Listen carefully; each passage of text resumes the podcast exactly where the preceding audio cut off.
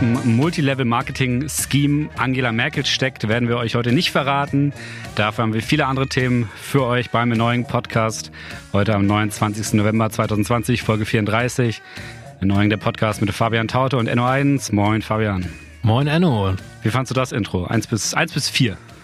Eins bis vier, vier ist am besten. Also ich würde sagen, wir sind hier bei vier. Ich hatte dieses Woche, diese Woche ein Erlebnis mit Multilevel Marketing. Haben wir kurz drüber gesprochen auf dem Weg hierher. Deswegen, du hast mich direkt abgeholt, wo ich angekommen bin. Man muss die Leute mitnehmen. Und die anderen Kollegen. Genau, genau. Kannst du, kannst du uns kurz erklären, was Multilevel Marketing ist? Ja, also Multilevel Marketing ist, wenn du eine gute Freundin oder einen guten Freund hast, mit dem du lange nicht gesprochen hast und auf einmal ruft er dich wie aus dem Nichts an und denkst, Mensch, wie geil, dass die Person sich mal wieder meldet, endlich bei mir und dann habt ihr ganz kurz einen Smalltalk und dann sagt die Person, Mensch, du, ich habe hab hier endlich äh, für mich Ziele im Leben gefunden. Ich will nämlich mit 30 die erste Million verdienen und ich bin da jetzt in so einer Firma eingetreten. Das ist total geil. Die bezahlen hier oder die schicken mich auf so Seminare, kostet auch nur ein paar tausend Euro auf so ein Seminar zu gehen. Und ich verkaufe jetzt für die Nahrungsergänzungsmittel und das sind die allerbesten auf der ganzen Welt, weil Studien belegen das. Und mhm. ähm, dann kaufst du dir deine ganze Garage voll mit diesen Nahrungsergänzungsmitteln und versuchst sie dann weiter zu verkaufen. Aber der Clou ist, du wirst gar nicht dadurch reich, dass du diese Sachen verkaufst, sondern Nein. dass du andere Leute findest, die in der Hierarchie unter dir sind so. und dann für dich diese Sachen verkaufen. Und wenn diese Leute wiederum andere Freunde ansprechen und akquirieren, ja. die dann wieder unter ihnen stehen, die arbeiten auch noch für dich mit und dann verdienst du an ihnen auch noch. Und so geht das immer weiter, bis du ganz oben stehst in der Pyramide. Ein Pyramidensystem, was in Deutschland aktuell noch erlaubt ist, weil es nicht nur um Geld geht, sondern auch eine Dienstleistung dahinter steckt. Das ist so, glaube ich, so die Grauzone, die diese Leute ausnutzen. Mein erster Kontakt war, ich wurde mal von so einer jungen Frau angesprochen, als ich bei der Gamescom gearbeitet habe am Bahnsteig. Hey, du siehst da irgendwie interessant und cool aus. Fühle mich natürlich direkt angesprochen. Dann wollte sie mir das auch andrehen. Aber darüber wollen wir heute gar nicht reden. Nee, das machen wir heute nicht. Guck wir, haben heute, wir haben heute äh, Gazetten paar mitgebracht. Oh Fabian ja, hat, oh ja. Fabian hat Süddeutsche gelesen, kann man sagen, oder? Ja, ich habe wieder mal, ich konnte mich nicht wehren. Und dann haben wir zwei richtig krasse Geschichten eigentlich. Die, also die Stimmung ist jetzt ganz oben, die Happiness auch. Und ich hoffe, am Ende dieses Podcasts ist sie ganz weit unten, weil eigentlich geht's gar nicht anders. Also wenn ihr den November Blues noch nicht hattet, nach dem Hören dieser Folge habt ihr, habt ihr ihn. Auf jeden Fall. Ähm, wollen wir anfangen mit den Gazetten? Oder gibt's gibt's noch ein aktuelles Thema, was wir jetzt ah, aus deinem nee, Live? Nee, nee, Enno. Ich glaube, wir können loslegen, Enno. Was meinst du? Was sagen die Gazetten? Ähm, die SZ hat, äh, soll ich es zeitlich machen eigentlich? Machen wir es mit nach Zeit oder machen wir es, äh, wie wir es aufgeschrieben haben? Was ist dir am liebsten? Also wenn du da eine Chronologie reinbringen kannst, gerne. Ich könnte das nicht. Ich mach, ich mach, ich mach. Ähm, guck mal, dann fängst du auch gleich an. Ähm, Spiegel Online titelt am, titelte am 21. November, das war Samstag letzte Woche, äh, Spiel mit der Kamera und es ging um den digitalen Parteitag deiner Partei, deiner Kollegen. Annalena und Robert und Co. haben Action gemacht. Fabian, was ist passiert? Ja, äh, ja wir hatten letztes Wochenende gab es die große äh, Bundesdelegiertenkonferenz der Grünen, die digitale Bundesdelegiertenkonferenz. Die Grünen haben als erste Partei in Deutschland einen deutschlandweiten ähm, digitalen Bundesparteitag abgehalten zu Corona-Zeiten. Das hat auch verhältnismäßig gut geklappt. Also im Parteitag, da ging es, oder bei diesem Parteitag ging es darum, dass die Grüne Partei sich ein neues äh, Grundsatzprogramm geben wollte, das, was man in anderen Parteien vielleicht Parteibuch nennt, also dass äh, so die Grundleitlinien drinstehen, das, das ist eher allgemein gehalten. Nicht wie ein Programm, sondern noch grundlegender sozusagen. Ja, doch wie ein Programm. Also es ist jetzt aber nicht wie ein Wahlprogramm. Also Aha. stehen nicht einzelne konkrete Sachen drin. Wir wollen irgendwie das, das um so und so viel Prozent irgendwie steigern. Äh, wobei, Fun Fact doch, da geht's gleich auch nochmal drum. Sondern es geht um die die großen Linien der Politik. So ein Programm soll 20 Jahre circa gültig sein und ähm, dort wird dann in der Partei bei den Grünen jedenfalls basisdemokratisch dran mitgearbeitet, dran rumgeschrieben. Es gibt Änderungsanträge, äh, Reden und Gegenreden, bei den Grünen sogar alles quotiert. Mhm. Und das hat digital stattgefunden und da gibt's dann natürlich immer politische Reden auch von den Parteispitzen. Und ähm, ja, es gab ein paar wichtige Punkte auch, die entschieden worden sind, auch kontroverse Sachen, die vorher in der Partei total kontrovers waren. Und das wird bei den Grünen auch immer ähm, ganz schön fetzig ausge oder ganz schön, ja, ganz schön heftig ausgefochten, solche Kämpfe. Zum Beispiel ging es unter anderem darum, die Grünen sind jetzt seit letztem Wochenende, äh, machen sie das 1,5 Grad Ziel von, vom Klima-Paris-Abkommen zur Grundlage ihrer Politik. Das wurde von Fridays for Future und anderen Bewegungen vorher massiv kritisiert, weil die Grünen natürlich viele klimapolitische Vorschläge und sowas immer hatten, ja, eingebracht haben in die Debatten. Aber die Grünen hatten im Prinzip kein Plan, keinen festen Plan, wie man bei 1,5 Grad maximaler Erderwärmung äh, landen würde. Und ähm, haben halt sozusagen diesen Korridor von 1,5 bis 2 Grad angenommen, wie es bei Paris vorgesehen ist. Aber mhm. jetzt ist die Partei darauf ausgerichtet, 1,5 Grad zu erreichen. Das war zum Beispiel einer der Punkte, ja, es ging zum Beispiel auch um Grundeinkommen, es ging zum Beispiel um Volksentscheide auf Aha. Bundesebene. Da wurde Mitmachen heftig und mehr Geld für mich, da bin ich doch dabei. aber da wurde auf jeden Fall heftig gestritten. Ich habe leider nicht so viel gesehen. Wir waren ja auch Samstag zum Beispiel gepodcastet. Dann haben wir Werder gegen Bayern gesehen. Ähm, das war auch ein großes Spektakel. Das war echt ein schönes Fußballerlebnis, muss ich sagen. Werder das erste Mal seit über zehn Jahren, glaube ich, 1-1 gespielt und wieder Punkte geholt. Spiel. Einfach richtig Bock gemacht, auch wenn die ruhig mal das Tor treffen können. Ja. Naja, aber das war, war der Parteitag und genau, es ging, glaube ich, ein bisschen darum, wo, wo, was, wo, wo ging es denn nochmal darum, was du gerade sagtest dem Spiegelartikel? Ich habe keine Ahnung, ich habe den nicht gelesen. Ich habe mir gedacht, die grünen Ach Sachen, so. die überlasse ich alle Fabian. Ach so, ich dachte, ich, wir machen jetzt mal so ein bisschen was draus. Nein, nein, nein. Aber ja, war jeden Fall war ein guter Parteitag. So. Es gibt natürlich auch andere Parteien, hier der Objektivität halber. Äh, es gibt zum Beispiel SPD, es gibt CDU, es gibt FDP, es gibt äh, AfD. Auch bald ein Parteitag am Start. Jetzt gerade, war? AfD hat, glaube ich, dieses Wochenende ihren Parteitag da unten in NRW irgendwo oder nächste Woche oder irgendwie so. Bin da, ich bin nicht so, mein AfD-Kalender ist gerade ist gerade ausgegraut äh, mhm. bei Google. Ähm, nächste Nachricht oder noch? Ja, lass mal ruhig in die nächste gehen. Ein bisschen Tempo. Die mache ich ganz easy. SZ titelte, also Süddeutsche Online titelte am 32, 32, am 32. November, am 23. November unfreundliche Annäherung im Mittelmeer richtig geile Zeile, muss ich sagen. Also Zeile der Titel dieser mhm. Nachricht ist eine unfreundliche Annäherung. Was war passiert? Ähm, eine deutsche Fregatte, Hamburg, Fregatte Hamburg. Die Fregatte. Hat den, den äh, unter türkischer Flagge segelnden, also hat, hat natürlich kein Segel drauf, Frachter Rosaline A äh, angehalten, um, äh, das war im Mittelmeer, um das Waffenembargo nach Libyen. Also Lü Libyen darf jetzt gerade keine Waffen bekommen. Falls ihr da gerade Investments habt, ist verboten. Ähm, und die wollten das kontrollieren. Normalerweise läuft es dann so, also das stand da so in 28 von 30 Fällen läuft es dann so, man sagt, hallo, wir müssen hier kurz Embargo machen. Dann fahren zwei Offiziere mit ein paar Pistolen rüber und trinken Kaffee mit dem Captain von dem Frachtschiff. Und dann gucken die ein bisschen und das ist alles gechillt, gucken sich die Bücher an, alles easy. Manchmal gibt's dann auch äh, Widerstand und vielleicht auch dann ein bisschen härtere Gangart. Ich, ich war jetzt nicht dabei, aber offenbar gab es in der Türkei dann ein Video, was davon gezeigt wurde, wo dann die Besatzung des Frachters am Boden war, ne? also mit äh, Hände hinterm äh, Kopf und so, also wie man halt so eine Durchsuchung dann macht, wenn äh, das nicht so freundlich alles abläuft. Und da waren die Türken dann sehr sauer und die Deutschen haben gesagt, das ist alles abgesprochen worden mit der UN-EU-Mission äh, Irini, die über äh, Italien koordiniert wird und all so weiter.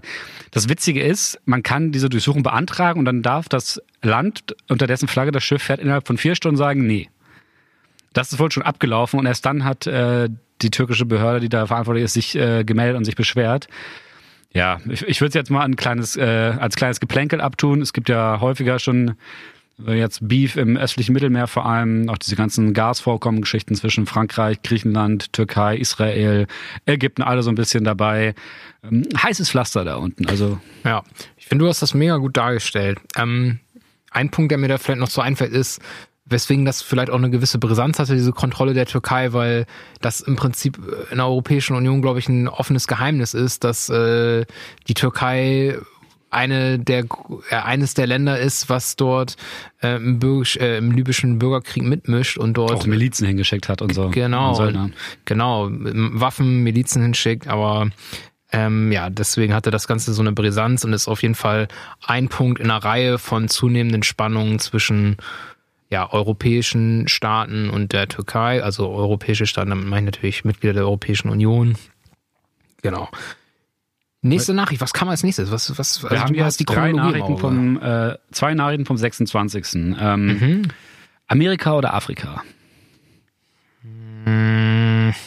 Afrika. Afrika.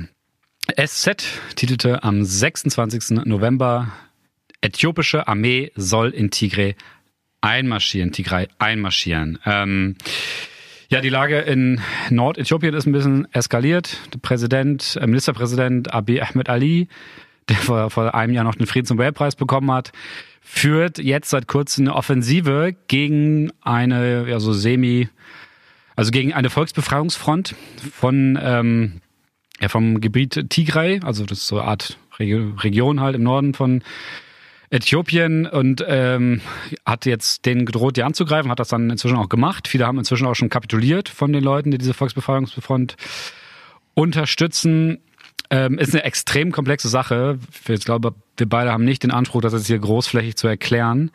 Ähm, von mir kommt da irgendwie ein Lesetipp, den ich euch hier die Shownotes packe, der ist zum Redaktionsnetzwerk Deutschland. Da gibt es so eine 10-Punkte-Stichpunktliste, wo einfach mal so alle Hintergründe grob erklärt werden. Den fand ich ganz spannend. Ja, ist auf jeden Fall wieder so eine ziemlich komplexe Auseinandersetzung. Mich hinterlässt sowas immer so ein bisschen ratlos, weil ich da A nicht drin stecke, mhm. diese ganzen Konflikte auch nie verfolgt habe. Und halt irgendwie aus der Vergangenheit weiß man, dass die Kriege, solche Geschichten, vor allem wenn es dann irgendwie innerstaatlich ist, extrem brutal geführt werden manchmal. Mhm. Das ist einfach ein äh, sehr unangenehmes Thema. Genau, das ist, das, ich finde das nochmal ein guter Punkt, den du, du hast ja gerade das Wort Krieg in den Mund genommen. Das ist zum Beispiel sehr interessant, aber darum es hat sich jetzt auch ein Streit halt entzündet, weil sich der Außenbeauftragte der EU, Borrell, dazu geäußert hat und von äh, Kriegshandlungen gesprochen hat, wogegen hin ähm, Abiy Ahmed äh, ausschließlich von einer Operation zur Wiederherstellung der konstitutionellen Ordnung gesprochen hat, also ja. nicht von Krieg. Krieg ist halt immer gegen den gleichen Player sozusagen, ne? Ja, und also jegliche, also jede Definition, die es von Krieg oder Bürgerkrieg äh, gibt, die trifft eigentlich darauf zu. Ähm, Ahmed möchte nicht, dass die EU sich da einmischt. Ähm, genau, ich muss auch sagen, es ist ein total komplexer Konflikt, dass wir auch meinen Rat, sucht euch am besten nicht irgendwelche Leute wie uns, die euch das erklären. Ja. Fragt Leute, die ihr vielleicht kennt aus der Region, aus Afrika, also nicht nur Leute, die ihr kennt, am besten googelt auch mal oder sucht mal nach Wissenschaftlern und WissenschaftlerInnen aus der Region. Ja, oder Journalistinnen. So Journalistinnen, Journalisten, genau ähm, weil wir definitiv nicht genau drin sind, aber es ist echt ein extrem komplexer Konflikt. Eritrea ist, ist ein Punkt, Al-Shabaab aus Somalia ist ein Punkt, die Beziehungen zum Sudan sind ein Punkt. Also es gibt unterschiedliche Länder und Player, die da irgendwie mit äh, drinne sind. Und ähm, unser, auf jeden Fall unser, ähm, unsere Empfehlung, sich damit mehr auseinanderzusetzen, weil das obwohl ein Konflikt sein wird, der uns und die ganze Region noch lange beschäftigen wird. Auf jeden. Ähm, auch am 26. November titelte die SZ Trump begnadigt Michael Flynn. Äh, oh. Drei-Sterne-General Michael Flynn. Ne, Gangster, vorher sagen. Äh, ehemaliger Sicherheitsberater von Trump wurde dann kurz danach auch schon wieder entlassen, weil er sich offenbar schon vor Trumps Amtsantritt mit einem russischen Botschafter getroffen hat und darüber gelogen hat unter Eid gegenüber dem FBI. Affäre Robert Mueller, der Chefermittler vom FBI, diese ganze Geschichte. Ich, ich hatte mir das heute dann wieder aufgemacht und ich habe gesagt, nö, liest du dir jetzt einfach nicht durch. Wir haben richtig geil wichtige Themen und dieses ganze Trump-Rumgescheiße da. Habe ich, ich, nee, das, das, die lügen alle und die labern so viel. Ich habe gar keinen Bock mehr, das alles anzuhören. Es ist, es ist einfach richtig krass. Also diese Michael Flynn Nummer finde ich auch, das brauchen wir nicht nochmal alles hier auf. Das war ja, war monatelang in der Presse. Müller ich habe schon da ignoriert, weil Müller ich so nervig fand. Ja, ja, ja, also das war damals das Einzige, was ich, was vielleicht noch wichtig ist, so der war halt damals einer der einzigen, die aufgrund dieser Müll Investigations halt verknackt worden sind. Und Trump hat halt gesagt, ähm, eh, den Typen, den will ich nochmal begnadigen. Trump macht weiter, wir haben es letzte Woche schon gesagt, und hält Wahlversprechen, jetzt, will jetzt zum Ende noch Wahlversprechen einhalten. Ähm, seine Leute, die feiern ihn, weil sie das ja für einen Komplott des Deep States gehalten haben, dass er wirklich ver, ne, in Anführungsstrichen Deep States gehalten haben, dass er da jetzt noch verknackt wurde. Und ja. Trump befreit den jetzt sozusagen nochmal, was vollkommen irre ist. Deep State ein Verschwörungsmythos, der davon ausgeht, dass es hinter der staatlichen Ordnungsorgan, hinter den staatlichen Ordnungsorganen noch ein, ein tieferes hinterlegendes Gremium und Netzwerk gibt, was das alles angeblich regeln würde. Das stimmt größtenteils nicht. Es gibt natürlich Verbindungen zwischen vielen Leuten, die vielleicht nicht unbedingt verbunden sein sollten, aber es gibt keinen großen, konzentrierten Deep State. Auch nicht hier bei den neuen. Ähm, ich habe keinen Bock mehr darüber zu reden. Darf ich die nächste Nachricht machen? Ja, bitte. Äh, es geht um Fußball. Oh, I love it. Ein Tag später, 27. November, 27. November, die Fans sagen Adios, auch in der SZ und alle wissen, worum es geht. Diego Maradona. Diego Armando Maradona. Ist gestorben letzte Woche. Ist das letzte Woche passiert? Letzte Woche, ich weiß gar nicht, der, der wurde ja relativ zeitig dann auch unter die Erde schon gebracht, wenn er letzte Woche gestorben ist. Aber wahrscheinlich ist er letzte Woche gestorben. Das hast du ja mitgekriegt. Ähm, ja, Darf ich den Teaser vorlesen? Das, bitte, das bitte, bitte lese den Teaser vor, ja. Argentinien verabschiedet sich von Maradona. Viele wollen ein letztes Mal ihr im Präsidentenpalast aufgebahrtes Idol sehen. Zu viele. Statt Ruhe und Frieden gibt es Randale. Ja, also ich muss sagen, ich habe diesen Artikel, äh, du hast den auch gelesen, ne? Von der SZ war der wieder. Ich habe ne? den nicht gelesen. Hab nicht nur- ge- ich hab das, den das gelesen. war alles, was ich gelesen habe. Ich fand den Artikel unterirdisch, weil es im Prinzip war so ein bisschen, das war so ein, so ein rassistischer Artikel, finde ich, weil es wurde halt immer wieder gesagt, so ja, hier die Argentinier, die stehen auf Quilombo. Quilombo ist wohl irgendwie ein Wort so für Unruhe und irgendwie für so Randale und so. also das finden Party die geil. oder eher so nervig? ja, eher so Party so ein bisschen aus dem Ruder laufen lassen und so und das finden die geil, äh, war so die These und äh, Maradonas Leben war ja auch ein einziges Quilombo und deswegen war das ja klar, dass die Argentinier da jetzt auch nochmal so richtig durchdrehen müssen, wo ich dachte, oh, diese Zuschreibung von irgendeinem SZ-Redakteur, der da in München in seiner Redaktion sitzt und, Und jetzt seit irgendwie zehn sowas Jahren kein Colombo gemacht hat wahrscheinlich. Mann, ey, ekelhaft finde ich das. Aber so, das wollen wir jetzt mal beiseite schieben. Erstmal, Ja. ich finde das, fand das, also diese Bilder, das hat mich diese Woche so, man hat ja wenig gesehen, was irgendwie, man sieht ja wenig, was einen irgendwie so richtig noch emotional erregt, habe ich so das Gefühl. Aber das hat mich irgendwie, das, also das hat mich so richtig ins Erstaunen gebracht, wie die Leute da ausgerastet sind in Argentinien aufgrund des Todes von Maradona. Also einerseits gefeiert, einerseits, äh, andererseits Randale, wo ich dachte, Alter, wenn jetzt hier irgendwie der Kaiser, der Franz Beckenbauer sterben würde, was ja vielleicht irgendwie in Deutschland vielleicht vergleichbar wäre oder sowas, also Ja. vom Status Ja. Ne, das scheint ja, ne, sorry, das muss ich mir widersprechen. Das scheint ja überhaupt nicht vergleichbar zu sein, weil das würde ja ungefähr, das wird natürlich würde das Leute bocken, da wird es im Fernsehen irgendwie ein bisschen Dokus und Den sowas zu Film gibt's geben. ja schon auf Netflix. Ja, aber, aber Maradona, das muss ja, der muss eine Bedeutung haben in Argentinien, ist so unfassbar. Ja. Also die Fand- Bilder, das, ja. ja. Ich sage jetzt nicht zu dem Typen. Ähm, aber Also ich meine nur bei der, der, der Typ, der kam dir halt einfach nur, wenn man den auch gesehen, wir müssen ja auch sagen, wir sind ja 90er-Kids, so. Wir haben ja Maradona, wir haben den ja nur noch irgendwie so richtig, also ich habe den das erste Mal richtig wieder überhaupt so auf, äh, auf, äh, ähm, auf eine Landkarte bei, gekriegt. bei FIFA im Classic-Team habe ich ihn gesehen. Ja, da sowieso, aber der war ja eine Zeit lang auch irgendwie Coach von Argentinien, von der Nationalmannschaft. Und da sah der einfach aus wie so eine zugekokste Version von Rick James irgendwie, ähm, wie er da irgendwie auf, auf, an der Trainerbank stand, wo du dachtest, was ist das für ein Freak? Ich würde sagen, wir lassen das an dieser Stelle. Sorry, äh, ich bin zu weit drin, aber irgendwie, ist, ja, Maradona, das Phänomen habe ich nicht verstanden, wir sind zu jung dafür, Ja. aber waren auf jeden Fall krasse Bilder aus Argentinien. Der deutsche Messi. Ähm, ja, letzte Nachrichten, damit auch eine, eine schöne Überleitung. Toller Zufall, dass das nochmal äh, gemeldet wurde vorgestern. Ähm, nee, gestern. Ja. Äh, Egal, 27. November, Tagesschau titelt Rechtsextreme Chatgruppe enttarnt. Ding, ding, ding, ding, ding, Bingo, Bingo, wir haben Bingo, wir haben Bingo. Guck mal, wir Dingo. haben Jetzt haben wir sie alle. Polizei, Feuerwehr, KSK hatten wir schon. Nee, wie heißen die nochmal? KSK war das. Ja, KSK, Jetzt haben wir Bundeswehr auch. Bundeswehr. ja. Wahrscheinlich wir, auch wir irgendwo fehlen im noch THW oder so.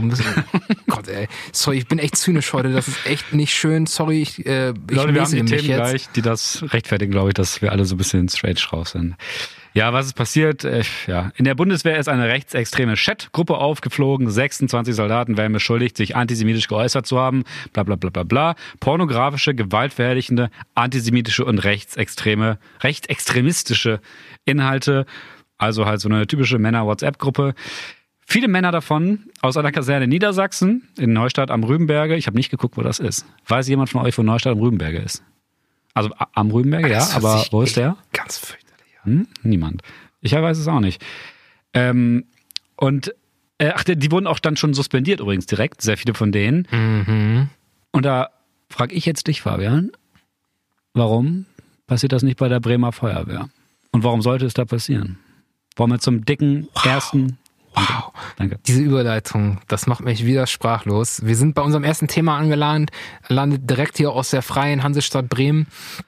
Wie ihr sicherlich mitgekriegt habt, Bremen ist in der letzten Woche mal wieder überregional auf die äh, in die Presse geschafft. Ähm, leider mal wieder mit einem unrühmlichen Thema, nämlich ist in der letzten Woche am Dienstag ähm, bekannt geworden, das ist, ähm, ja, oder sind Vorwürfe bekannt geworden durch ein Recherchenetzwerk von Radio Bremen, der Süddeutschen Zeitung und dem NDR, dass es wohl in der Feuerwehr in Bremen, in der Berufsfeuerwehr, ähm, Probleme gibt mit Rechtsextremismus, Rassismus, Frauenfeindlichkeit Frier und Queerfeindlichkeit.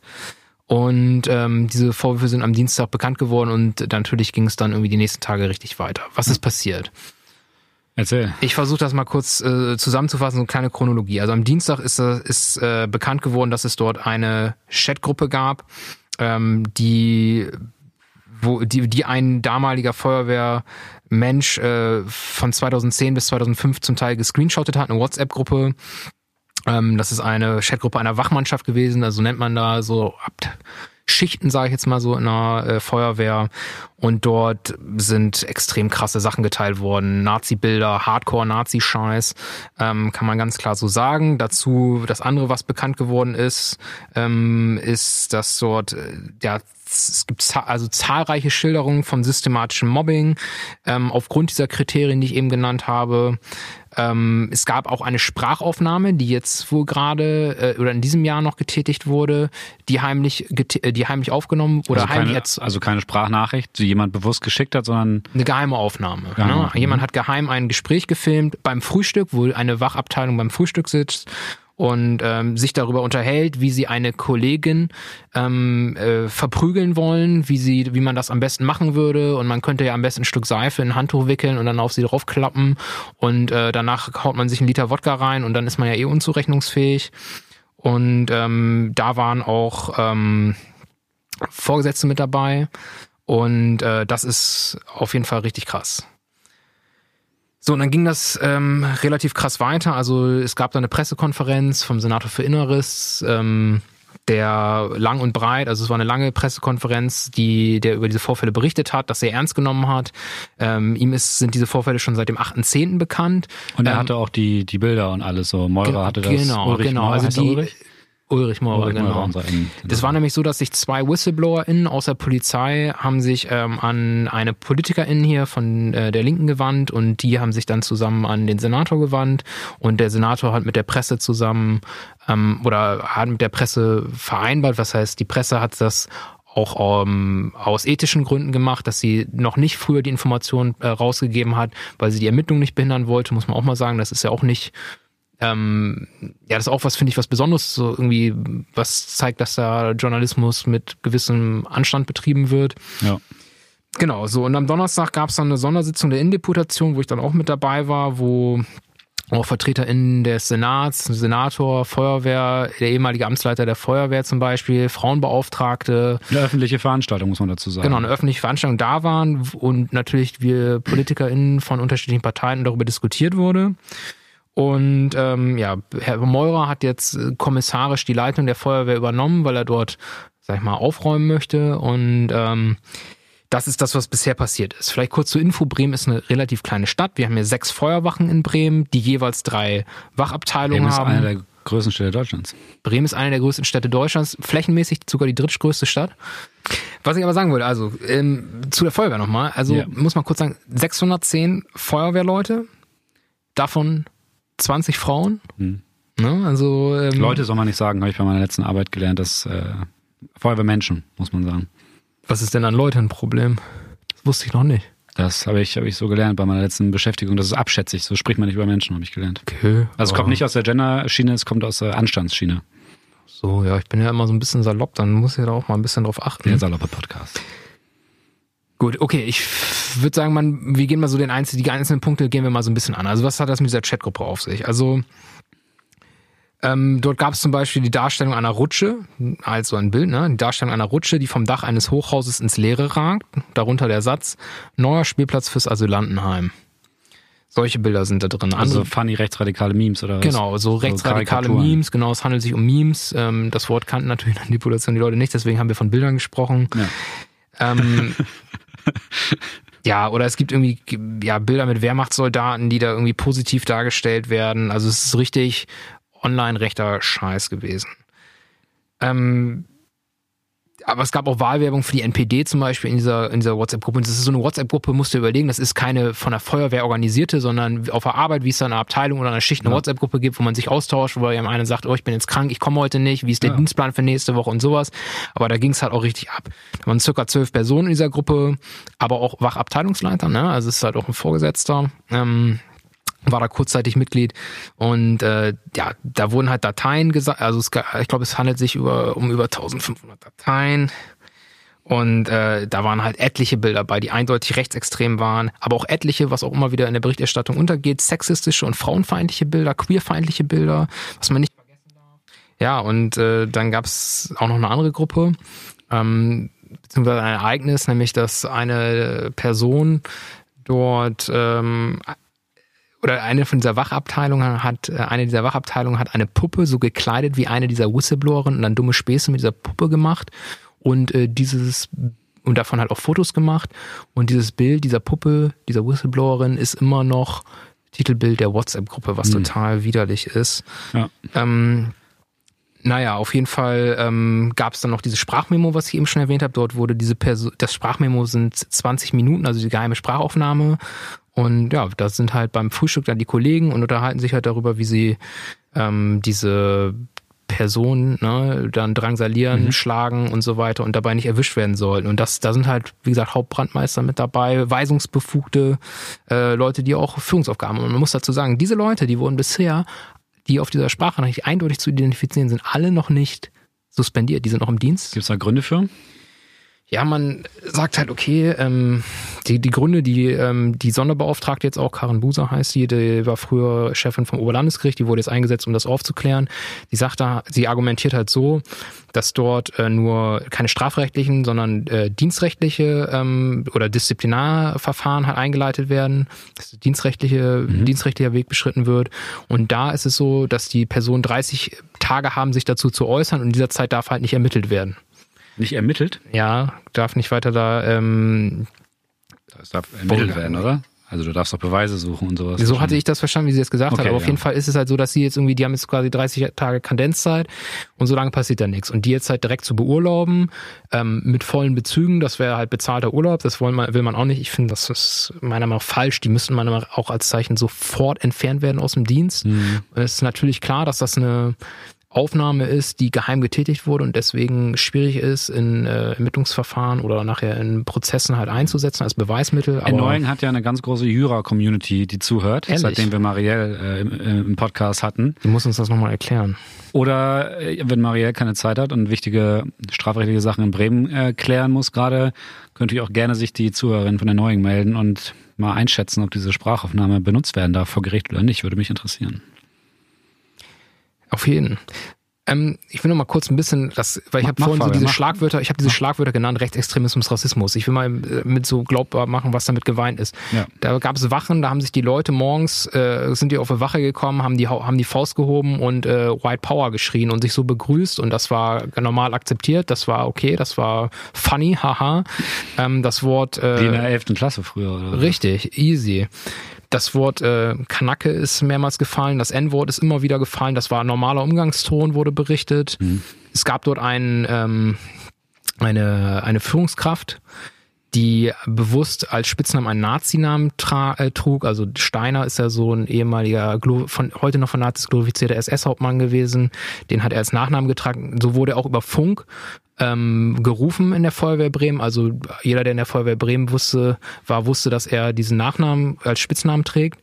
Ne, der hatte auch, genau, es gab auch mal Feuerwehr-Fußballtrikots, die da ähm, ähm, äh, ge gekauft worden sind, da war er dann sehr darauf erpicht, dass er bitte die Nummer 18 oder 88 als Rückennummer kriegen sollte, was er direkt umgrätschen. Genau, Code ist für 1.8 steht halt für die ersten und achten Buchstaben im Alphabet. A.H, also Adolf Hitler oder 8AA, ja, ja. ne? Kennen die meisten. Und der hat halt irgendwie bei Einsätzen vor, wenn es irgendwo Nazi-Devotionalien gab, hat er dann davor foto sich fotografieren lassen und sowas, also Hardcore-Typ. Ähm, es wurden zum Beispiel auch berichtet, also es gibt ja hier die Erstaufnahme einstell. Äh, Übrigens ein Typ aus Stur. Schon aus Stur Brinkum, ja. ne? Das ist ja hier deine Nacht. Oh, oh, oh, oh, keine, keine personenbezogene Daten. Dann, genau, gibt's hier dieses, ähm, diese Erstaufnahmeeinrichtung für Geflüchtete in Bremen-Fegesack. Und dort äh, waren die zum Beispiel auf dem Einsatz, gab es im Frühjahr mehrere ähm, Brände und dort wurde dann zum Beispiel mal im wiederholten Brandeinsatz gesagt, Mensch, können die denn hier nicht mal richtig Feuer legen, damit das Ding hier mal abbrennt und wir richtig was zu löschen haben und so weiter. Also solche Sachen wurden da geäußert. Waren das diese Häuser, über die wir gesprochen hatten? Ähm, weiß ich gerade nicht mehr, wann, wie, welcher Kontext. Ja, egal, ja. Kein Plan. Ja. ja, und so das wird zum Thema Rechtsextremismus, Rassismus, Frauenfeindlichkeit und Sexismus hier mal so ein paar Sachen. Ne? Also ähm, F-Fotze ne, wurde halt häufig gesagt. Hm. Frauen haben hier nichts zu suchen und solche Geschichten. Ähm, Homophobie, dort wurde gesprochen, ne, dass dort äh, homo, äh, homosexuelle ähm, Angestellten gesund gefickt werden sollten.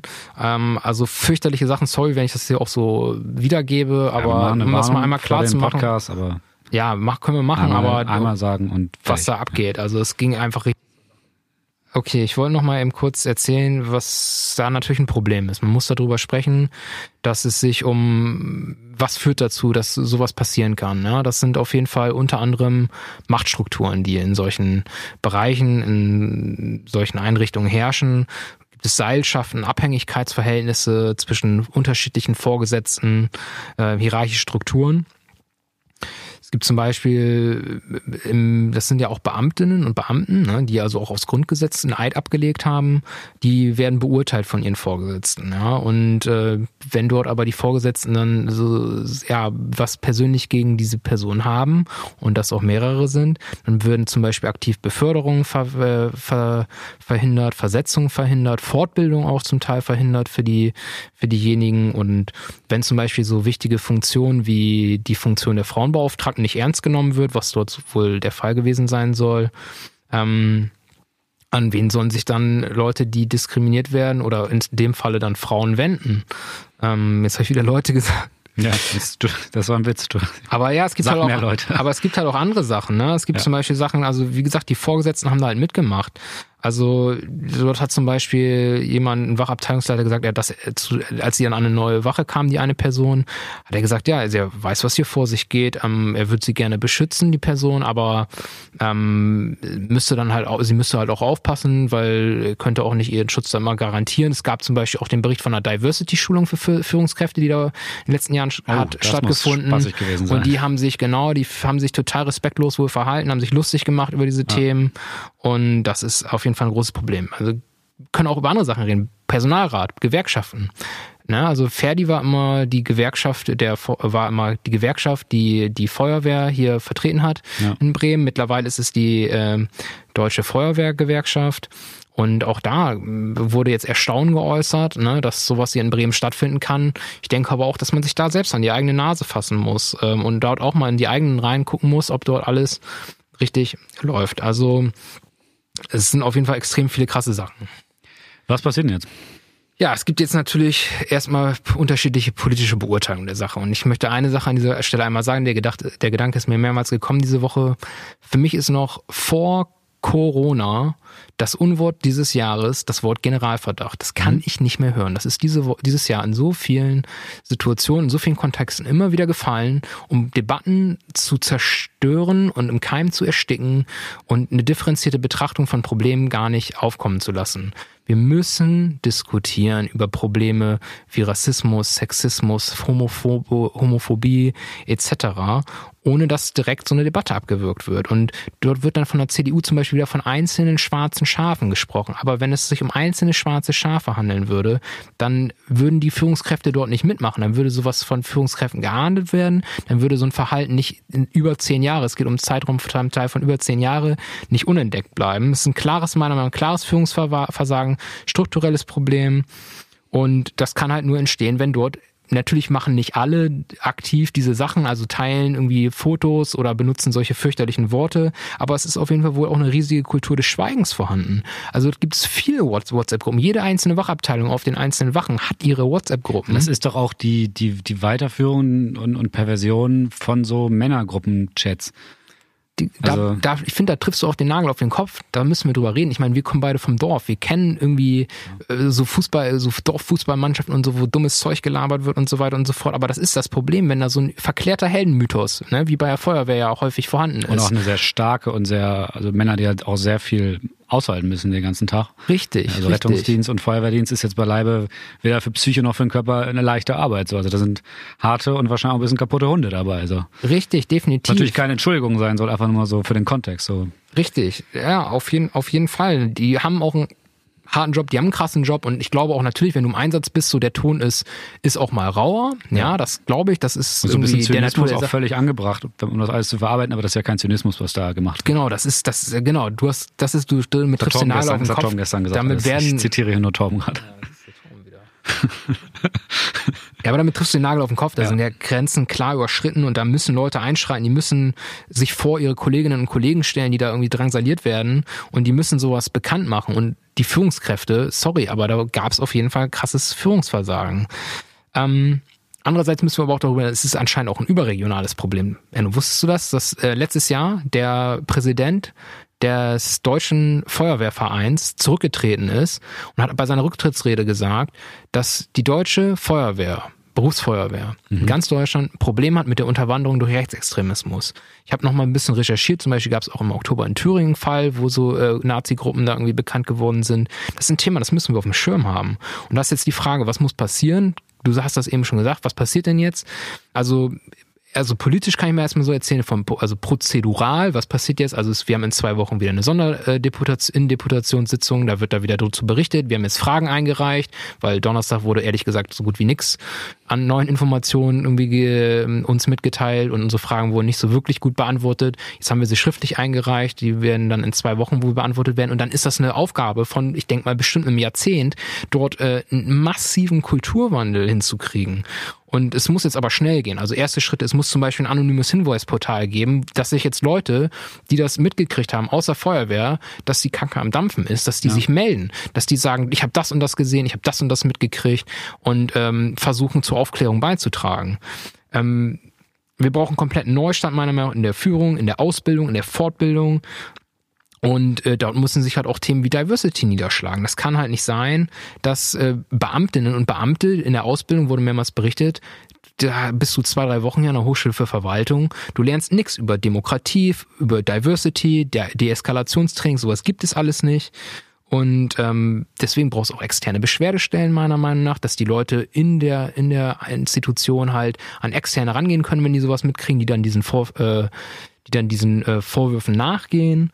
Und ähm, das ist meiner Meinung nach echt extrem wichtig. Und da müssen wir jahrelang einfach echt dranbleiben und ganz genau hingucken. Und nochmal, klar, so, das ist irgendwie, glaube ich, hart, das jetzt äh, so durchzuhalten auch äh, für alle Beteiligten, aber ich kann nur sagen, man braucht so mutige Leute wie diese Whistleblower, die sich da gemeldet haben und gesagt haben, ey, hier läuft einiges schief und ähm, natürlich ist das ein Kackjob, du hast auch mehrmals gesagt, es ist ein anstrengender Job. Es ist richtig schwierig also Kackjob nicht im Sinne von, dass ich das Kacke finde, sondern ja. dass du echt viele Sachen ja. machst, die anstrengend sind. Aber wir brauchen eine Verbesserung. Das kann nicht sein, dass sich Leute nicht auf staatliche Institutionen verlassen können, weil es ist wohl auch der Vorwurf steht im Raum, dass die bei Löscheinsätzen oder die fahren ja auch den Rettungsdienst, ähm, wenn dort Leute Migrationshintergrund zum Beispiel haben, dass sie die anders behandelt haben wie Leute, die keinen haben. Und das geht nicht. So, und jetzt, äh, wow, bin ich wieder mal in Rage geraten. Ja, aber sehr gut. Ich finde, ja, also ich, ich habe mir dann ein paar Artikel da reingelesen. Du hattest da ja echt nochmal viel Kontakt zu. Ich finde, du hast das, glaube ich, also meiner Meinung nach sehr anschaulich erklärt und ich glaube auch unseren Hörerinnen da irgendwie nochmal viel mitgegeben. Thema, was man weiter ähm, verfolgen muss. Ich würde vorschlagen, ich, möchte, ich werde das nächste Thema so ein bisschen, ein bisschen witziger aufziehen, habe ich, mir, hab ich mich gerade zu entschieden. Ich habe ein bisschen mehr über die Leute lustig machen. Ja, bitte. Ich habe, ihr habt das ja gemerkt, ich war total emotional involviert diese Woche auch ja. in dieses Thema. Und äh, jetzt hat Anu hat mega geil recherchiert diese Woche. Er hat mir das gestern schon erzählt. Unser zweites Thema. Ich würde vorschlagen, wir machen eine kleine Pause und dann besuchen wir Jesus.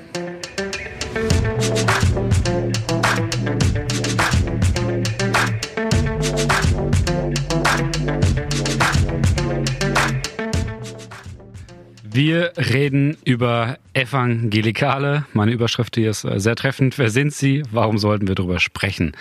Ich zitiere kurz und das gleich auch als ein Hinweis. Das ist eine meiner Hauptquellen hier, eine durchaus kritische Quelle. Äh, den Blog Gottlos in Bremen, religionskritischer Blog. Ähm, die Evangelikalen, sie stehen fest entschlossen hinter Donald Trump. Sie unterstützen, unterstützten den Faschisten Bolsonaro auf seinem Weg zum Präsidenten Brasiliens. In einigen afrikanischen Ländern machen sie Jagd auf Schwule. Sie organisieren die Märsche für das Leben und wettern gegen den Genderwahn. Sie lesen die ganze Bibel wörtlich als wörtliche Anleitung für das Leben. Die Ehe für alle ist ihnen ein Gräuel. Ulrich Pazzani, Peter Hane und Olaf Latzel sind einige ihrer Aushängeschilder. Bremen gilt als ihre norddeutsche Hochburg. Fabian, kannst du uns in drei Sätzen nochmal kurz den Fall Latzel zusammenfassen? Also Latzel ist homophob, islamophob, frauenfeindlich. Und Pfarrer. Und Pfarrer. Oder Pastor, heißt es Pastor bei denen? Das ist er schon lange. Aber seit Freitag ist er auch offiziell verurteilt, nee, seit Mittwoch, sorry, offiziell verurteilt als Volksverhetzer. So, ähm, da haben wir dann schon letztes Mal, haben wir da schon mal drüber gesprochen? Ja, haben schon mal Ja, erzählt. Ja, klar, vor, vor zwei, drei Folgen. Lätzchen. Ja, ja. Da wollen wir gar nicht so viel heute drüber reden, aber äh, ich sag mal so, ich habe eine heiße Exklusivgeschichte für euch. Ähm, und ich hatte ja schon vorher gesagt, nachdem Fabian die Feuerwehrstory so knallhart und real erzählt hat, versuchen wir das hier so ein bisschen lockerer zu machen, einfach so ein bisschen über Religion lustig machen. Das ist ja immer Ja, über Religion, über eine extreme Auslegung. über eine sehr extreme Auslegung auf jeden Fall. Ganz kurz, also Evangelikale ist äh, eine weltweite theologische, theo, theologische, theologische Strömung innerhalb äh, von den Protestanten. Ähm, die Mehrheit aller evangelischen Richtungen weltweit wird angenommen, also gehören zu diesen Evangelikalen. Weltweit muss man dazu sagen. Die Zahl, wie viele das sind, schwankt so zwischen 300 und 700 Millionen. Einige sagen so 600 sind es, weil es halt immer nicht so klar ist, welche Richtungen, welche Kirchen. Es geht halt nicht, es ist halt nicht klar getrennt nach Konfessionen bei denen. Na, ganz viele protestantische Konfessionen sind da am Start äh, auf der ganzen Welt. Also so 600 Millionen Leute kann man sagen gehören ungefähr dazu. In den USA sind die Hälfte aller Protestanten Evangelikale. In Deutschland machen sie ungefähr eins bis drei Prozent der Bevölkerung auf, sind organisiert in Landes, also das sind so die normalen Kirchen, die man halt so kennt, ne? Und Freikirchen. Und in Bremen gibt es ungefähr 70 Gemeinden, Gruppen und Sozialwerke, die man den Evangelikalen zurechnen kann, zum Beispiel die diakonischen Werke, die Heilsarmee, es gibt eine Bekenntnisschule oder mehrere sogar, es gibt Kindergärten und natürlich auch Menschen in der Bremer Politik, die dazugehören. Dazu ist, da- also erstmal jetzt, es- werden jetzt re- relativ krasse Sachen heute gesagt. Dazu ist natürlich klar zu sagen, das ist keine homogene Gruppe, die sich unter einem Dach trifft und dann auch alles abstimmt und so. Das ist halt sehr unterschiedlich und auch der Fundamentalismus ist sehr unterschiedlich. Ähm, die sind kritisch, weil sie halt also meistens deutlich konservativer sind als die katholische Kirche in, in, in vielen Sachen. Es sind christliche Fundamentalisten mit extrem starken Glaube an die Bibel. So, also das Wort der Bibel ist da extrem wichtig und im hohen Drang zur Mission. Also sie wollen auch andere davon überzeugen. Und da ist es im Endeffekt eine autoritäre christliche Ideologie. Und ähm, die arbeiten halt dann tatsächlich auch, sind halt auch vernetzt mit, mit der Politik, mit rechten ähm, Politikern. Und man kann in einigen Fällen durchaus davon ausgehen, dass für die Leute Jesus wichtiger ist als das Grundgesetz. Und das für mich äh, auf jeden Fall schon mal ein ziemlich großes Problem. Ähm, Ja. Themen wie Islamophobie, ja, dieser ganze Genderwahn, Hass, Homophobie, Abtreibungsverbote, kann man da nennen. Hier Latzel wurde zum Beispiel vor ein paar Jahren auch schon von der Jungen Freiheit, einem rechtsradikalen äh, Nachrichtenmagazin, Ja. unterstützt. Äh, Viktor Orban, hier der, der Diktator von Ungarn, möchte gerne Diktator von Ungarn. Steve Bannon, alle da am Start. Äh, werden in Deutschland unter anderem gefördert von Deichmann und Faber-Castell. Ach, tatsächlich, das Ähm, wusste Cash ich nicht. Money. Ähm, und in der deutschen Politik, das sind jetzt natürlich nicht so krasse Hardliner wie die gerade genannten, kennt man zum Beispiel Volker Kauder von der CDU, Mitglied des Bundestags, und Nicola Bär sitzt jetzt im Europaparlament von der FDP. Volker, warte mal, Volker Gauder ist ein Evangelikaler, das wusste ich auch nicht. Ich weiß jetzt nicht, wie heftig er da drin steckt. Das, also ich, ich habe noch so viel. Ja, ich fand es zu gut, dass du das vorhin am Anfang eben diese Einordnung einmal gegeben hast, dass auch Evangelikale, dass das zwar natürlich irgendwie ein Sammelbegriff ist für eine relativ ähm, ja, für eine stark konservative Auslegung ähm, des christlichen Glaubens, aber auch, dass diese Gruppe sehr heterogen ist. Also, dass da Ja. runter welche fallen die, wo man sagen kann, ja, die, oder ohne Probleme sagen kann, die lehnen das Grundgesetz ab, aber dann halt offensichtlich auch Leute wie Volker Kauder, wenn er das Grundgesetz ablehnen würde, dann Ja. hätte der sich jahrelang selbst betrogen. Genau, also sagen. würde ich den beiden Der war unterstellen. ehemaliger Fraktionsvorsitzender der CDU. So mach Ja. ich Und, und Nicola Bär, da muss man auch sagen, die hat jetzt auch zum Beispiel sich in der EU gegen Antisemitismus eingesetzt. Das ist natürlich auch so ein Thema da bei den Evangelikalen. Da spaltet sich so ein bisschen so. Einige finden halt Juden eher scheiße, andere finden die als einzige abrahamitische Religion noch dann irgendwie ganz cool, wo dann natürlich dann wieder der Islam ausgeschlossen wird als nicht so ganz cool bei denen. Ähm, aber auch Nicola Bär, die hat sich halt von einem Typen aus der Partei von Orban vermählen lassen damals in Ungarn. Von der Fidesz. Ja, richtig. Ähm, und auch wenn jetzt viele Sachen in Bremen von ihnen organisiert werden, ich weiß jetzt nicht im Einzelnen, wie hardcore die draus sind, aber ich finde, es ist generell sehr kritisch zu sehen, dass fundamentalistische ähm, religiöse, christliche Typen in diesem Fall Bildungseinrichtungen machen. Und auch da hast du natürlich dann wieder direkt diesen Zwist zwischen, okay, die machen Hilfsarbeit, ne, auch mit der Heilsarmee und so, aber da stecken halt diese Werte dahinter. Also finde ich immer eine Auseinandersetzung, die man irgendwie im Kopf haben Naja, und sollte. das ist ja auch eine Strategie, muss man sagen, glaube Hm. ich, die häufig gar nicht so moralisch, ähm, moralisch motiviert ist, sondern vielmehr zweckmäßig motiviert ist, nämlich um Anschlussfähigkeit zu schaffen für potenziell Interessierte. Ach du, ich glaube diesen Leuten auch, dass sie der Menschheit helfen wollen. Ich, also auf ihre Art und Weise halt, und ich feiere halt die Werte nicht, die dahinter stecken, und ich finde die halt eher gefährlich. So. Ja. Ähm, der, aber warum, warum wir das jetzt ähm, äh, bei neuen besprechen, ist nicht generelle Religionskritik, und also darüber bin ich nicht darauf gekommen, und es ist auch nicht Latzel. Ähm, ich wurde kontaktiert von äh, einer Person, die Erneuing hört. Die wohnt in einem äh, kleinen Dörfchen bei Lüneburg. Wir müssen uns das so vorstellen, ne? schönes Dorf, äh, Naturschutzgebiete. 25 Prozent wählen die AfD. Es gibt völkische Siedler da in dem Gebiet. Es gibt äh, NPD-Leute. Und äh, die hat mir berichtet von, dass es in diesem Dorf Familien gibt, die halt sich, äh, die halt zu diesen Evangelikalen zählen, die auch mit der Martini-Gemeinde, wo Latzel ja, der Pastor, Pastor, Pfarrer, ich, ich weiß es immer noch nicht. Ich sage jetzt mal Pastor einfach. Dann können sich die Christen nachher bei mir beschweren darüber. Bin ja frisch, ich bin ja frisch unchristlich, ne? Seit, seit Anfang des Jahres unchristlich. Ich auch. Ich bin auch ausgetreten. Schlag ein. Safety. Ähm, ja, da gibt es zwei Familien, die da an Latzels Gottesdienst teilgenommen haben. Mindestens zwei. Ähm, die sind völkisch, antisemitisch und äh, rassistische Verschwörungsideologen mit dem ganzen Programm Homofeindlichkeit, Adrenochrom, also die, der Glaube an den Gedanken, dass irgendeine geheime Elite Kinder entführt, um da ein Serum draus zu gewinnen, um dann ewig jung zu sein.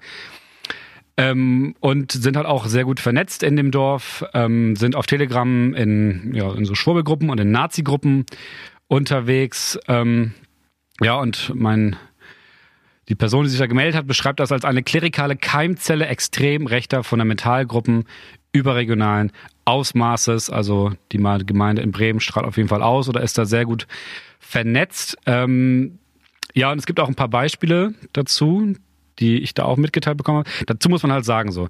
Ähm, ich werde jetzt bewusst hier keine Namen nennen, weder von der Person noch von den Beschuld, also noch von den Personen, die da angeschuldigt werden. Das ist mir ehrlich gesagt ein bisschen zu heiß für so einen kleinen Nischen-Podcast, den wir hier haben, ohne rechtlichen Schutz oder so. Aber wir lesen das einfach mal alles vor. Ich habe da auch äh, noch ein längeres Telefonat geführt. Ich finde das alles äh, sehr glaubwürdig. Ähm, aber wie gesagt, ich möchte jetzt erstmal keine Namen nennen, um mich da irgendwie, damit, damit dass wir rechtlich nicht in eine Bredouille kommen. Das ist okay, oder? Finde ich okay, ja. Hast ja ansonsten das alles sehr gut recherchiert. Ja, also, ist, also dieses ganze evangelikale Ding ist unfassbar umfangreich. Zu dem, diesen Blogbeitrag von Gottlos in Bremen, den verlinken wir euch natürlich. Aber das ist so komplex und so, das ist jetzt auch also kein absoluter Anspruch, hier die jede letzte Wahrheit ausgekramt zu haben. Ähm, die Liste, was bei diesen Familien so abgeht. Äh, Ablehnung von Sexualklärung, äh, Sexualaufklärungsunterricht. Impfverweigerung, da also dann wieder diese Angst vor einem Mikrochip, der dann mit rauskommt, der Glaube an äh, Chemtrails, ähm, der Glaube an eine jüdische äh, Weltverschwörung, also in, in offenbar gibt es auch Bücher, die heißen dann Impfung, der neue Holocaust und solche Geschichten. Ähm, gehören, wie gesagt, zu Olaf Latzels Gemeinde, haben da auch äh, geheiratet offenbar antimuslimischer, antiziganistischer Rassismus. Antiziganistischer Rassismus ist Rassismus der Menschen, die zu Sinti und Roma Ethnien gehören, betrifft. Ja, ja. Ähm, die Kinder waren mit denen zusammen auf äh, Demos von Abtreibungsgegnern. Äh, es wird der Glaube verbreitet, dass der Holocaust durch die Juden selbst verursacht wurde. Was ich ganz interessant fand, war, dass auch Anthroposophen in dieser Theorie als äh, Juden dargestellt werden, die den NS inszeniert haben, selber. Anthroposophen, okay. Ja, so, so immer, also ja, so Anthroposophen halt so.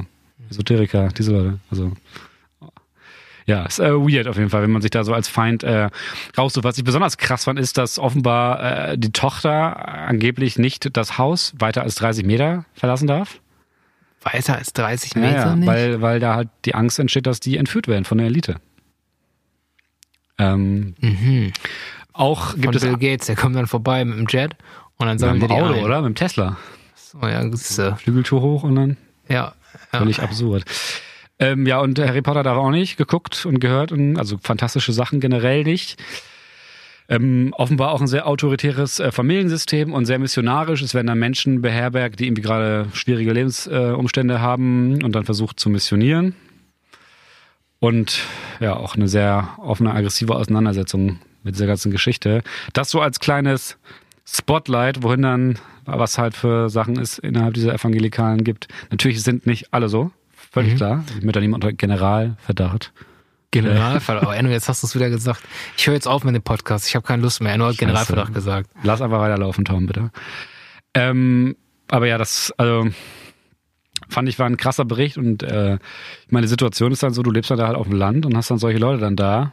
Also ja. Wäre für mich schwer zu ertragen, glaube ich. Ja, voll. Also, äh, wenn ich einen Punkt mal aufgreifen darf, den du angesprochen hast, ist dieses du musst, Menschen, du musst mich nicht fragen. Menschen missionieren, die in einer schweren Lebenslage sind. Ja. Ich kenne nämlich selbst auch aus äh, jemanden, Freund, ein langjähriger Freund, der ähm, immer wieder ähm, ja, durch Süchte geplagt war, Spielsucht, Alkoholsucht, ähm, andere Drogen, ähm, wo er süchtig war und mit dem ich nochmal Kontakt hatte, als ich ein Auslandssemester gemacht habe in Portugal. Und dort ist er wieder rückfällig geworden, abgeschmiert und ist dann anschließend hat äh, so um so eine Art Rehab zu machen, ist er nach in Portugal hat, wollte er dann Woofing machen. Woofing heißt dann auf so einem Hof irgendwie arbeiten, du kriegst umsonst Kost und Logis, vielleicht ein bisschen sogar noch was extra und dann kannst arbeitest du irgendwo auf dem Bauernhof mit. Und da war er auf so einem Organic, ne, Permakultur, bla bla bla, alles total toll auf so einem Hof mitten in Portugal. Mhm. Und das waren halt so fundamentale Christen. Und die haben ihn, auch Evangelikale. Evangelikale, und die haben ihn dann jetzt richtig äh, Gehirn gewaschen, muss man sagen. Der ist ja jetzt nur am Bibellesen und der hat dann halt angefangen, irgendwie mir irgendwelche Bibeltexte per Post zu schicken, seine Lieblingsstellen und bla. Und hast, so du eine, war, hast du dir eine gemerkt? Ein ich habe mir, hab mir nichts gemerkt, das war aber alles Brief? relativ harmlos erstmal, aber ich habe dann mit ihm gebrochen, das will ich jetzt nicht erzählen, aber als er dann halt ins Homophobe auch abgedriftet ist, wo ich gesagt das geht nicht mehr ähm, und jetzt den einzigen Kontakt, ich habe ihn halt noch so in meinen sozialen Netzwerken, weil ich irgendwie immer hoffe, dass er da nochmal wieder rauskommt. Ähm, aber das Einzige, was ich dann mitkriege, dass er mir dann halt irgendwelche weird, dass er irgendwelche weirden WhatsApp-Stati dann irgendwie hat, wo er dann irgendwelche Sprüche aus der Bibel postet. Oder wenn ich irgendwas bei Facebook mal poste, dann schreibt er da teilweise total die kruden Sachen unter, wo ich dann nur denke, nee, also ist, sorry, die Diskussion ist vorbei, da gehe ich nicht mehr mit. Ja, aber das vielleicht mal als kleine persönliche Episode. Das ist ganz krass, also wirklich kommt man überhaupt nicht mehr ran und so eine Schwächephase, also was ist Schwächephase, aber so eine Krisensituation im Leben ausgenutzt. Ja, und das halt alles unter dem Deckmantel, dass man da helfen möchte. Ich meine, an sich habe ich nichts dagegen, wenn jemand sagt, okay, ich mache jetzt die christliche Nächstenliebe und helfe jemanden, aber man sollte halt Hilfe weder bedingt oder unbedingt nicht mit ideologischer Indoktrinierung verbinden. Mhm. Und aber für viele von diesen fundamentalistischen Christen ist das halt die letzte Wahrheit. Also das Wort Jesu, Jesus ist der geilste Typ.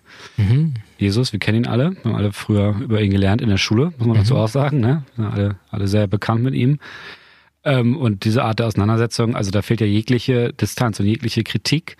Und ganz ehrlich, ein Weltbild, was nicht selbstkritisch ist. Klar, die tun dann immer alle so, dass ihre ganze jährliche Bibel-Neuauslegung und ihre neue Exegese ist dann immer so die Selbstkritik, die in diesen Kreisen geführt wird. Aber das ist ja, also für mich keine Selbstkritik. Ähm, ich habe noch ähm, als Abschluss habe ich mir nochmal zwei Sachen angeguckt. Einmal, wie die in Bremen so drauf sind, so als kleinen, kleinen Ausblick. Und äh, dann habe ich mir so, ich weiß leider nicht, ob es jetzt nach dieser Verurteilung von Latzel war oder davor. Es gab einen witzigen Beitrag der Martini-Gemeinde, den ich mir dann auch dazu angeguckt habe. Witzigen, okay. Ja, also skurril eher. Ähm, laut diesem Blog aus in Bremen gibt es äh, äh, bei, also kommen zum sonntäglichen Gottesdienst äh, der Evangelikalen in Bremen mehr als zu den anderen restlichen evangelischen Landeskirchen. Muss man auch sagen, dass da die Vernetzung zwischen der bremischen evangelischen Kirche und den Evangelikalen in Bremen so ein bisschen unklar ist. Der, also laut Gottlos in Bremen wird der Einfluss der Evangelikalen auf die Protestanten in Bremen größer. Ähm, es gibt Schulen und Kindergärten, habe ich ja schon gesagt. Und in, in den Gebieten mit starken evangelikalen Einfluss geben, haben auch AfD und Bürger in Wut, wie eure weird Querdenker Nazi-Partei? Sind Nazis? Ja, nee, ne? Das, sag mal, das, ich würde ich, man, ich würde also rechtspopulistisch ganz klar, okay, Nazis. Ja. Okay. Nein, das finde ich ist zu weit gegriffen, aber rechtspopulistisch. Ja. Ich wüsste nicht, wie sie sich selbst bezeichnen würden, aber ich, also Kritisch. eigentlich müssten sie sich auch selbst als rechtspopulistisch schon bezeichnen. Ja. Da, wo die gut ankommen, gibt es auch viele Evangelikale. Ähm, und also ich glaube, so diese, man muss ein bisschen diesen autoritären Charakter verstanden haben, um zu verstehen, warum sowas kritisch ist. Also so habe ich so das Gefühl, dass das für mich auch immer die größte Auseinandersetzung damit ist. Ich habe jetzt meine Hannah Arendt noch nicht äh, gelesen. Deswegen möchte ich auch hier nochmal was zitieren von Gottlos in Bremen, wo das mir ganz gut zusammengefasst äh, wurde. Die autoritäre christliche Denkstruktur ist nach dem Führerprinzip ausgerichtet. Sie macht den Menschen zum ohnmächtigen Untertan. Die in dieser Grundhaltung entzogenen Menschen sind mit ihrer Denkweise jederzeit für autoritäre politische Konzepte empfänglich. Dies erklärt die hohe Zusammenarbeit zwischen autoritären Rechten und konservativen Christen. Das ist natürlich erstmal eine These, wo ich aber sage, macht für mich relativ viel Sinn. Ich habe ja letztens auch von diesem Buch über den, den Aufstieg des Autoritären erzählt in Europa und Amerika. Mhm. So, ich finde das unfassbar spannend. Auch immer so die Frage, so, was macht Menschen, ist dann aus meiner liberaleren Bubble eher so anfällig für autoritäres Gedankengut. Und ich glaube, so eine grundlegende Sache ist vielleicht dass man nicht wirklich gut damit leben kann, dass es zwei verschiedene Meinungen zu irgendeinem Punkt gibt. Also generell Pluralismus aushalten, mhm. dass es auch verschiedene Lebensentwürfe und sowas gibt, sondern eher so diese, jetzt ganz einfach gesagt, Suche nach der klaren Antwort, nach der klaren Guideline. Und was wäre geiler als eine saubere, textbuchartige Bibelinterpretation für sowas, ne? Ja, finde ich total interessant. Ich hatte das kann ich jetzt schon mal vorwegnehmen, äh, bei dem Thema, was wir nachher drüber sprechen, da habe ich nämlich eine ziemlich ähnliche Analyse gefunden, die sich ja fast eins zu eins damit deckt, ja, was das nochmal bestätigt. Also das macht meiner Meinung nach auch total Sinn. Ähm, ich kann mich noch dran erinnern, nach, nach der letzten Bundestagswahl, bei den Wahlanalysen, da wurde auch viel darüber diskutiert, natürlich mal wieder, wer wählt eigentlich die AfD? Sind das die ökonomisch Benachteiligten?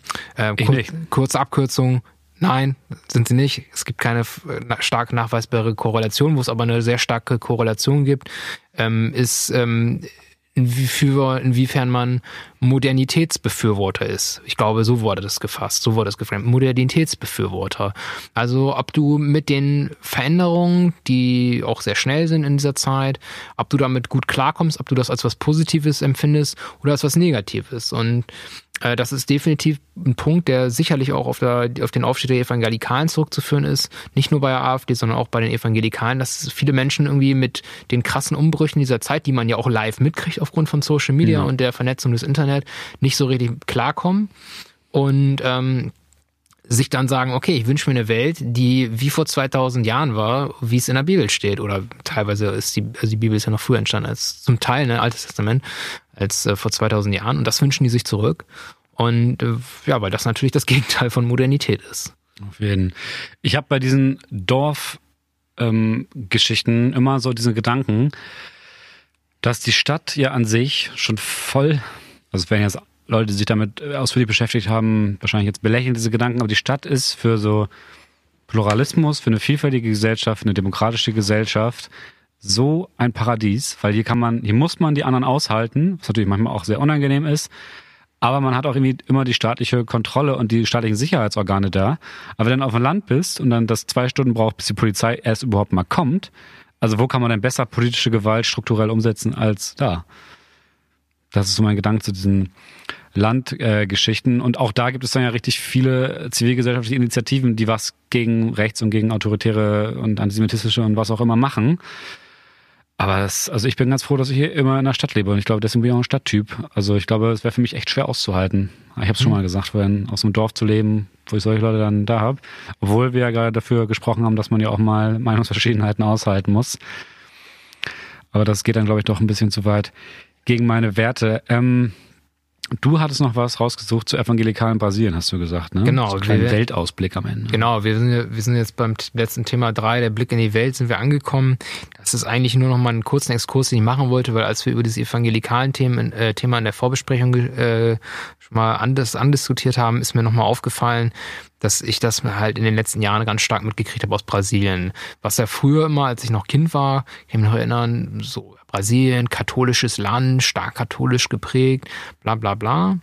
Ähm, dass dort in den letzten Jahren ein massiver Aufstieg der Evangelikalen stattgefunden hat, ähm, der sehr stark war, der auch im Zuge der Wahl von Bolsonaro eine große Rolle gespielt. Du hast das eben schon mal angesprochen, ähm, dass dort auch eine extreme Verbindung stattgefunden hat zwischen Rechtsextremen und äh, Evangelikalen, dass die denen versprochen haben, ja, wir, wir setzen eure Wünsche um, dafür mobilisiert bitte für uns, weil die ein extremes Mobilisierungspotenzial haben.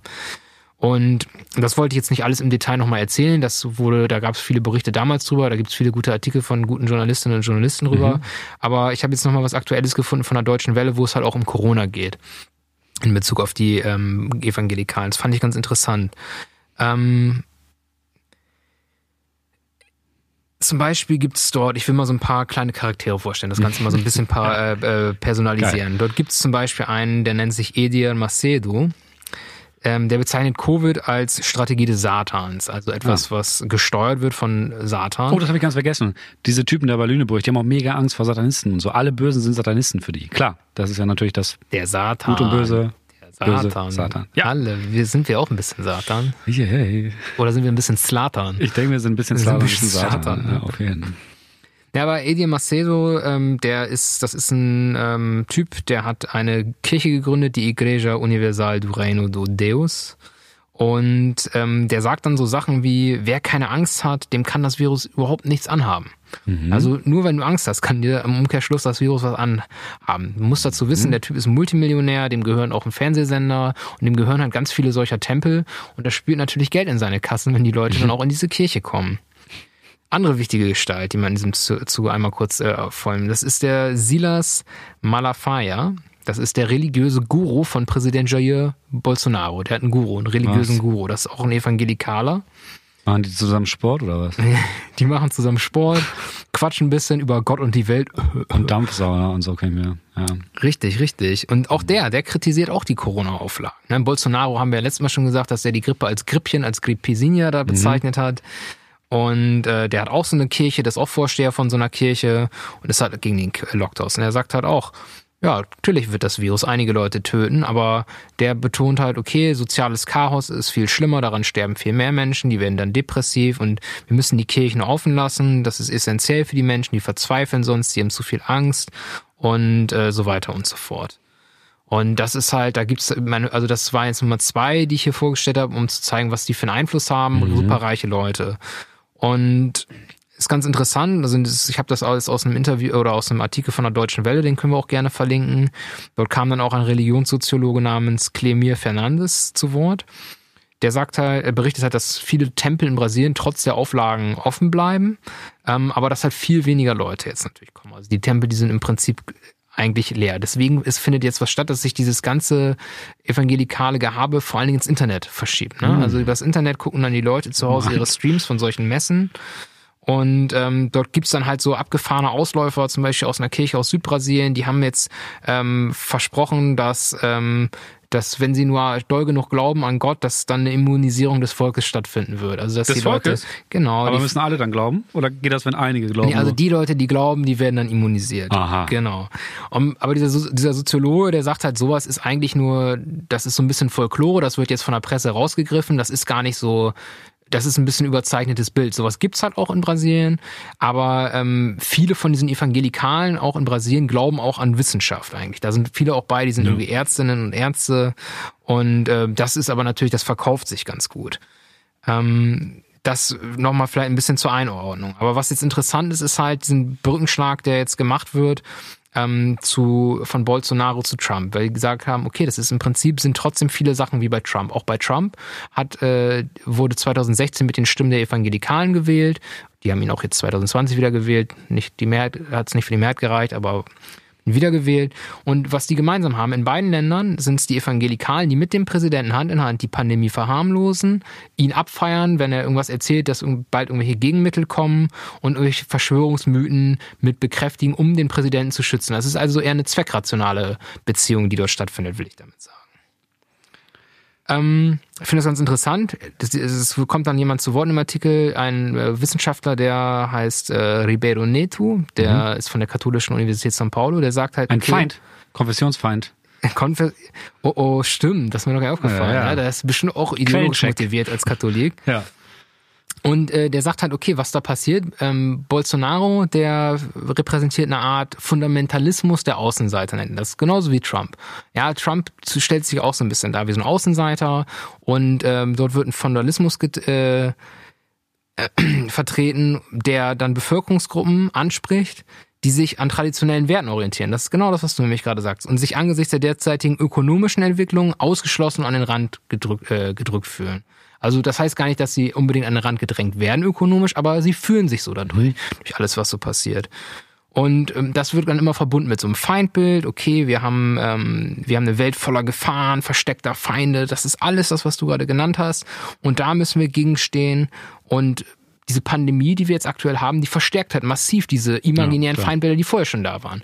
Juden hast du genannt, ähm, Muslime hast du genannt zum Beispiel. Genderwahn. Gender, genau, Genderwahn. Ähm, und durch die Pandemie kannst du halt sagen, dieses Feindbild noch viel stärker aufbauen und sagen, ja, die, die stecken dahinter, die haben das gemacht.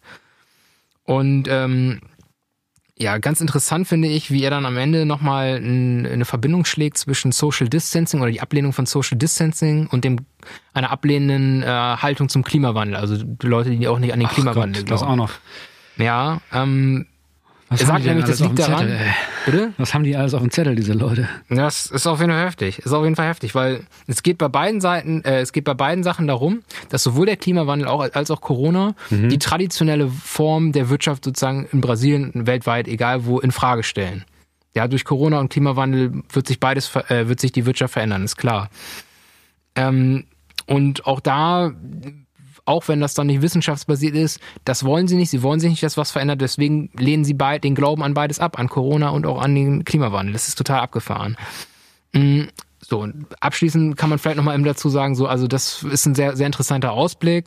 Ähm, man muss aber immer dazu sehen bei diesen Evangelikalen. Ich weiß nicht, wie sehr es bei solchen Leuten ist, die da irgendwie jetzt in Bremen rumschwurbeln mhm. oder in Lüneburg, aber bei den großen Kirchen in den USA, aber auch in Brasilien, die Leute, das sind Multimillionäre, denen geht's um die Kohle. Die wollen, dass die Leute in die Kirche kommen, die wollen, dass die Leute ihre Produkte kaufen, die wollen, dass die Leute ihre Streams, am besten Bezahlstreams, dass sie die streamen ja. und so weiter und so fort. Und dass deren Geschäfte offen bleiben, jetzt zu Zeiten von Corona, weswegen sie dann so Mythen in die Welt setzen, dass Corona nicht existieren würde. Ja, guter Ausblick nochmal auf die Welt. Ich habe gerade vergessen, ich habe eine Sache nicht gemacht, die ich eigentlich machen wollte. Das hatte ich vorhin angekündigt. Zähne geputzt. Das, das mache ich eh nie. Das ist Verschwörung. Da, da putzen wir uns die Lebenskraft mit weg, habe ich gelernt. Ähm, diese Website der Martini-Gemeinde, der Code of Conduct, Leitsätze zur Kommunikation für die Kirchengemeinde, ist so ein Beitrag, den die da gepostet haben. Ja, da schreiben sie im Endeffekt nur, ich, ich verstehe das jetzt mal so in Bezug auf die ganze Geschichte mit Latzel und so, dass sie sich in der Vermittlung ihrer frohen Botschaft, die sie auch in Anführungszeichen geschrieben haben, was ich sehr interessant finde, missverstanden fühlen. Also so, das habe ich so rausgelesen. Und jetzt nun mit so zehn Punkten klarstellen wollen, wie man am besten kommunizieren sollte. Die Hälfte dieser Punkte ist, dass sie ehrfürchtig sind vor Jesus und Gott. Einfach in irgendwelchen Formulierungen, die offenbar wichtig sind. Ein Punkt sagt, dass sie nicht diskriminieren wollen. Sexualität war explizit nicht genannt. Okay, sie haben sich das vorgenommen, sie wollen das, aber hat nicht so gut geklappt. Ja. Und äh, Punkt vier, Zitat, wir glauben, dass vor Gottes Maßstab kein Mensch, ob Christ oder nicht Christ, aus eigener Kraft bestehen kann. Die Bibel verwendet in diesem Zusammenhang den Begriff der Sünde. Wir glauben, dass alle Menschen der Vergebung bedürfen, Sünder sind und nur durch Jesus Christus Erlösung erfahren können. Also viel autoritärer geht es nicht. Zwei kleine Medientipps ne, für den, für den, der sich da nochmal, der oder die sich da noch ein bisschen informieren möchte. Ein ein seichter Einstieg, ein bisschen auch sehr unterhaltsam, wenn man dicke Kinder sehen möchte, die die Evolution leugnen. Dann äh, verlinke ich äh, in den Show Notes verlinken wir ein Doku von Dreisat, wo so amerikanische Reisegruppen irgendwelche Museen besuchen, wo dann äh, Kreationismus gezeigt wird, also das Weltbild, das daran glaubt, dass Gott die Erde geschaffen hat, ne, hier sieben Tage, dies, das, Genesis, ähm, also gibt's Museen wirklich, wo auch Dinosaurier chillen und so, das passt dann halt alles auch da rein. Ja, ja. Ähm, und das zweite Buch ist, äh, das, der zweite Tipp ist das Buch Luftanker, eine kritische Auseinandersetzung mit der evangelikalen Bewegung. Das ist geschrieben worden von Bernd Fleißner. Der war, ist im Endeffekt eine Art Aussteigerbericht aus der evangelikalen Bewegung in Deutschland. Er war da über 30 Jahre selbst aktiv, hat Theologie studiert und als Pastor gearbeitet und äh, wer jetzt unbedingt nochmal tieferes Verständnis für die Evangelikalen in Deutschland gewinnen möchte und dem das hier nicht reicht, was er jetzt in den Nachrichten und bei Neuen gesehen hat, der kriegt da nochmal einen guten, tiefen Eindruck, nehme ich an. Ich selber gelesen habe ich es nicht. Ähm, aber das war's so ein bisschen zu den Evangelikalen. Fabian, wollen wir, wollen wir Schluss machen? Würde sagen, wir machen Schluss für heute. Ich glaube, mhm. wir hatten echt einen ganz schön starken Tobak heute wieder mal in der ja. Sendung. Und noch ein Appell am Ende. Mhm. Samstag ist die Demo hier. 5.12. 5.12. Äh, die, die Querdenker treffen sich auf der Bürgerweide, wollen das von 13 bis 17 Uhr machen. Noch ist es offenbar nicht verboten worden. Wäre doch mal ein schöner Ausflugstag, den man mit Sicherheit, Abstand und Maske besuchen könnte, um diesen Leuten zu zeigen, was man in Bremen von ihnen hält. Oder? Genau, von uns gibt's nächste Woche keine Folge. Nichts. Wir sind danach die Woche gerne wieder für euch da und freuen uns schon drauf. Und sagen auf Wiedersehen. Ciao.